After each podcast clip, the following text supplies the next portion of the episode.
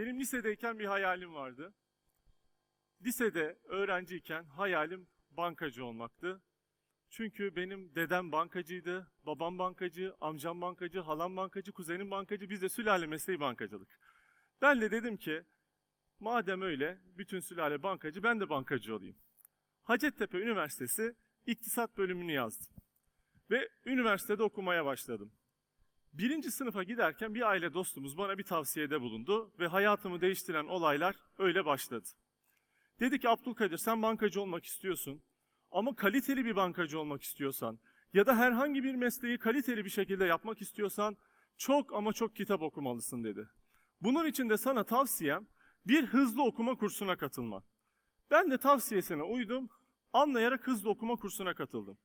Yaklaşık iki ayın sonunda okuma hızım 3 katına çıktı ve bu sayede çok daha hızlı okuduğum için çok daha fazla kitap okumaya başladım. Sonrasında benim çok büyük bir problemim vardı. Üniversitedeyken, öğrenciyken Türkçe dersi alıyordum. Türkçe dersinde hocamız bize ödev veriyordu.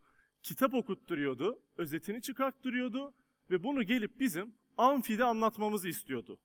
İlk dönem bir sunum yapmıştım. İnanılmaz derecede heyecanlanmıştım. Heyecanım o kadar yüksek seviyedeydi ki bir siyasetçinin başından geçenler az daha benim başımdan da geçiyordu. Siyasetle ilgilenen birisi bir gün milletvekili olmaya karar veriyor. Aday adaylığı başvurusunda bulunuyor. Aday gösteriyorlar. Ve tabi biliyorsunuz bu süreçte seçim kampanyalarında mitingler gerçekleşiyor. Ve mitingde de binlerce kişi toplanıyor. Burada olduğu gibi. Burada kişinin ilk konuşması olacağı için o kadar çok heyecanlanıyor ki elleri ayakları titriyor, yüzü kızarıyor, kalbi çarpıyor. En son ismini anons ettiklerinde kürsünün başına geldiğinde heyecandan öldü ölecek.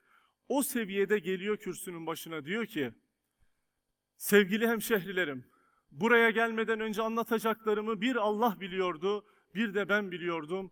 Şu an sadece Allah biliyor diyor. Heyecandan her şeyi unutuyor. Ben de onun gibi heyecandan her şeyi unutacak seviyede heyecanlanıyorum. Allah'ım dedim ben bunu çözemezsem iş hayatında başarılı olamayacağım. Bunun muhakkak ama muhakkak bir çözümü olmalı. Topluluk karşısında konuşmanın bir eğitimi olmalı dedi ve araştırdım ve buldum. Bir eğitime katıldım. Ve o eğitim benim hayatımı değiştiren belki de en faydalı eğitim olmuştu. Hocam o dönemde bana topluluk karşısında konuşma heyecanımı kontrol altına alabilmek için dört tane alıştırma tavsiye etti. Dört tane alıştırma o kadar etkili oldu ki şu anda sizin karşınızda gelip de binlerce kişi karşısında konuşabiliyorsam belki de o alıştırmaları denilen şekilde yapmaya, yapmama borçluyum. Şimdi sizlerle bu dört tane alıştırmayı paylaşacağım. Bu topluluk karşısında konuşma heyecanı olan, yani hocam ben de şu sahneye çık- çıktığımda böyle kalabalık bir grup karşısında konuşma yapacak olsam çok heyecanlanırım diyen varsa eminim ki bu alıştırmaları yaptıktan sonra heyecanını çok daha rahat bir şekilde kontrol altına alacak. Şimdi paylaşacağım bu dört tane alıştırmayı her kim ki iyi bir şekilde dinler, anlar, uygular ve gider yedi kişiyi anlatırsa büyük sevaptır bu aynı zamanda.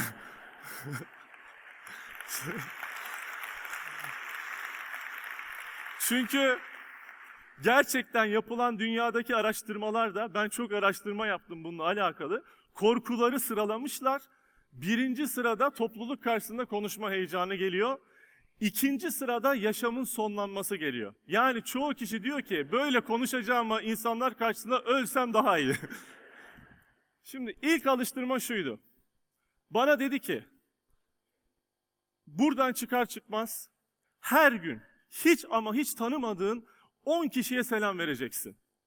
Nasıl yani? Bir dükkana girdim, dükkanın sahibini tanımıyorum, selam vereceğim. Olur mu? Hayır olmaz. Yolda yürürken karşından insanlar geliyor. Onlardan birini gözüne kestireceksin. Karşıdakine bakacaksın güler yüzünle. Merhaba, iyi günler, selamun aleyküm selamlarından birini yapıştırıp geçeceksin dedi. Ben tabii bunu yapacağım ama çok merak ediyorum ne olacak, nasıl bir tepki verecekler. Çekinerek de olsa yapmaya başladım. Ve inanılmaz derecede hoşuma gitti. İnsanlara selam verdim. Birçoğu selamımı aldılar. Bir kısmı selam almadan geçerken baktılar. Kimdi bu diye. Bir kısmı göz göze gelince korkup kafayı öne eğdi. Ama ben hiç bırakmadım. Her gün o alıştırmayı yaptım. İkinci haftaya geldiğimizde şunu tavsiye etti. Dedi ki her gün iki ya da üç kişiyle 2-3 dakika konuşma yapacaksın. Ama konuşmayı sen başlatacaksın. Durakta duran insanların yanına gideceksin, kantinde sıra bekleyenlerin yanına gideceksin. Ya da herhangi bir yerde bir insan oturuyor gördün, sen inisiyatifi ele alarak iş- iletişimi sen başlatacaksın ve bir şekilde muhabbet edeceksin. Bunu da yaptım. Ve gerçekten de iletişim becerimin gitgide arttığını hissettim. Üçüncü haftaya geldim. Üçüncü haftada işi zorlaştırdı. Dedi ki bir şehrin bir işlek caddesine çıkacaksın ve o caddede karşı tarafa doğru bağıracaksın. Ne diye bağıracağım dedim. Ahmet, Mehmet, Süleyman, Ayşe bir isim telaffuz edeceksin. Ama orada öyle biri olmayacak. Dedim ben rezil olurum o zaman. Dedi ki zaten topluluk karşısında konuşma heyecanı duymanın en büyük sebebi rezil olma korkun. Ve bir korkunun üzerine gitmeden, o korkuyla yüzleşmeden onunla baş etmen çok zor. Adım adım yıkacağız dedi bu korkunu. Ve caddelere çıktım, bağırmaya başladım. Ahmetler, Mehmetler, Süleymanlar. Baktım kimse bakmıyor. Daha da coştum. Sonra dördüncü haftaya geldim. Dedi ki işte bu alıştırma var ya dedi. Senin dedi rezil olma korkunu yerle bir edecek. Özgüveni de tavan yaptıracak alıştırma olacak dedi. Ben de merakla bekliyorum ne olacak? Şimdiki çalışmamız dedi eczane çalışması. Ne yapacağız dedim eczanede? Eczacıya gideceksin ve şunu soracaksın. Kandil simiti çıktı mı? Dedim ki ben üniversite öğrencisiyim. Bilinçli dedim beni rezil edeceksin. Evet dedi bilinçli bir şekilde gideceksin ve rezil olacaksın. Eczaneyi niye seçiyoruz? Onlar her gün hastalarla uğraştığı için dedi. Çok bir tepki vermezler. Kasap falan dedi elinde bir şey fırlatır maazallah. Neyse dedim gideyim yapayım. Gittim yaptım. Ve harbiden acayip bir duygu hissettim. Bilinçli bir şekilde rezil olmuştum ve rezil olma korkum yerle bir olmuştu. Benimle birlikte bir sürü kişi kursa katıldı. Kursa katılanlardan bir tanesi daha sonra anılarını anlattı. Bu işin esprisi bir dükkana girip o dükkanda olmayan bir şeyi istemek. Bilinçli bir şekilde rezil oluyorsunuz ama adım adım.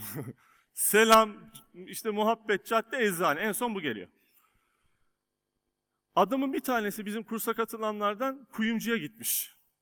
Kuyumcuya gitmiş demiş ki, burada kıyma var mı? Kuyumcu demiş ki, kardeşi bura kuyumcu görmüyor musun demiş. Burada kıyma ne gezer? Adam da tamam demiş dışarıya çıkmış. Sonrasını kendisi şöyle anlattı. Dedi ki hocam, ben kuyumcuya gittim ve burada kıyma var mı diye sordum ya dedi. Sonra dışarı çıktığımda şuramda bir şey hissettim. Bir özgüven patlaması yaşadım. Dayanamadım. Coştum. İçeri tekrar girdim ve dedim ki burada kıyma olmadığına emin misiniz? dedim ki bunu tavsiye ediyor musunuz insanlara? İlkini tavsiye ediyorum ama ikinci kez girmemek lazım dedi. Kovalamış adam. Şimdi bunları yaptıktan sonra gerçekten şunu fark ettim. İkinci dönem bir sunum yaptım Türkçe dersinde amfide 100 almıştım. Hoca dedi sen dedi evrim mi geçirdin bana? Hocam dedim kursa katıldım. Sonra dedim ki hızlı okuma, hitabet, ders çalışıyorum ama bir türlü hafızamı alamıyorum. Dedim ki bunu da yeneceğim. Hafıza kursu, beyin dili programlaması ile ilgili kurslara katıldım. Ve gördüm ki ya bizim muhteşem bir beynimiz var ve bu beyinde iki tane lob var. Biri sağ lob, biri sol lob ama bizim eğitim sistemi devamlı solu çalıştırıyor. Mantık, sayı, yazma, listeleme, detaylarla uğraşıyoruz. Sağ taraf hayal gücü, renk, görüntü, duygu, his bunlarla ilgili olan ta- taraf sanki standby modunda. Ve neticesinde ne oluyor? Sol taraf çok geliştiği için sağ tarafa göre sol taraf daha fazla gelişiyor. Çalıştırıldığı için çok daha fazla gelişiyor ve aynen şuna benziyor. Burada bir kuş var diyelim ki salonun başından sonuna uçacak. Ben bu kuşun sağ kanadını kırsam uçabilir mi? Uçamaz. Aynen böyle eğitim sisteminde sağ beyin fazla geliştirilmediği için sanatsal faaliyetler, hayal gücü, hayal gücünün öğrenme sürecine aktif katılımı, hayal gücünü kullanarak öğrenme nasıl gerçekleşir bunu bilmediğimiz için tek kanatlı kuşlar olarak uçmaya çalışıyoruz. Ve uçamayan çocuklarımıza da baskı yapıyoruz sınavlarda başarısız oldukları için. Dedim ki bunların hepsini ben kendim uyguladım, faydasını gördüm. Ben dedim bankacılık hayallerinden vazgeçiyorum. Bunları insanların öğrenmesi lazım. Yıllar boyunca öğrenme gerçekleştiriyoruz. Öğrenmeyi öğrenmeden öğrenme gerçekleştirmeye çalışıyoruz. Ne yapabilirim dedim. Hacettepe Üniversitesi'nde önce kişisel gelişim kulübünü kurdum. Uzmanları üniversiteye çağırdım. Bunların anlatılmasını sağladım. Baktım ki salonlar doluyor, taşıyor. Kayseri'de ilkokul okumuştum. Girişimcilik ruhum kabardı. Dedim ki şirket kuralım. Eğitim danışmanlık şirketi kurdum. Üçüncü sınıfta. Ve etkinlikler, kurslar açmaya başladım. Ama olay kulüpteki gibi gitmedi. Kimse kursa gelmedi. Bedava olduğu için geliyorlarmış. Sonra, sonra zorlandım, düştüm, acı çektim. Bugün annem babam olmasaydı belki o günlerde yanımda destekçi olarak ki çoğu Türk ailesinin yapmadığı bir şeyi yaptılar. Oğlum dediler sen devam et bu işe. Pes etme, hayallerinden vazgeçme dediler ve devam ettim onların desteğiyle. Sonrasında da eşimin desteğiyle evlendikten sonra hepsine bugün burada sizlerin huzurunda binlerce kez teşekkür ediyorum.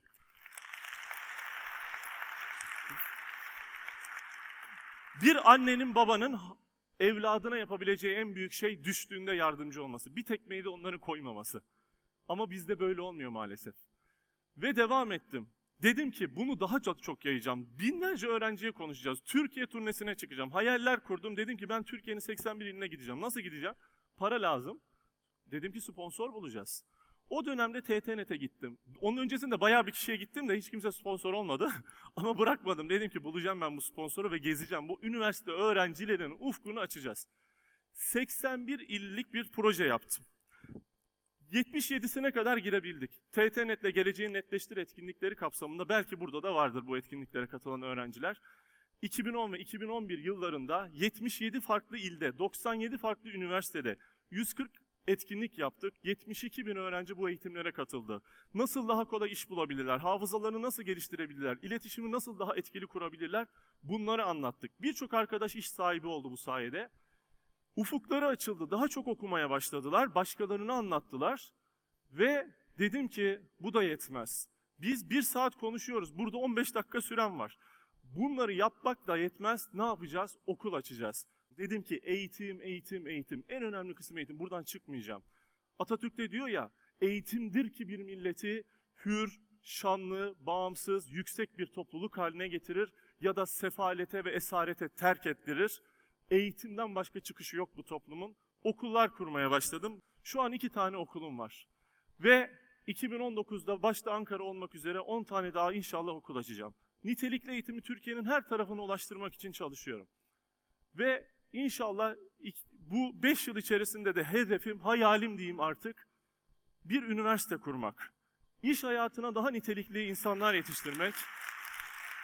Çünkü dünya çok değişti. Dünya çok değişti. Bu eğitim sisteminin revize edilmesi lazım. Milli Eğitim Bakanlığı yetkilileri can hıraş bir şekilde çalışıyorlar.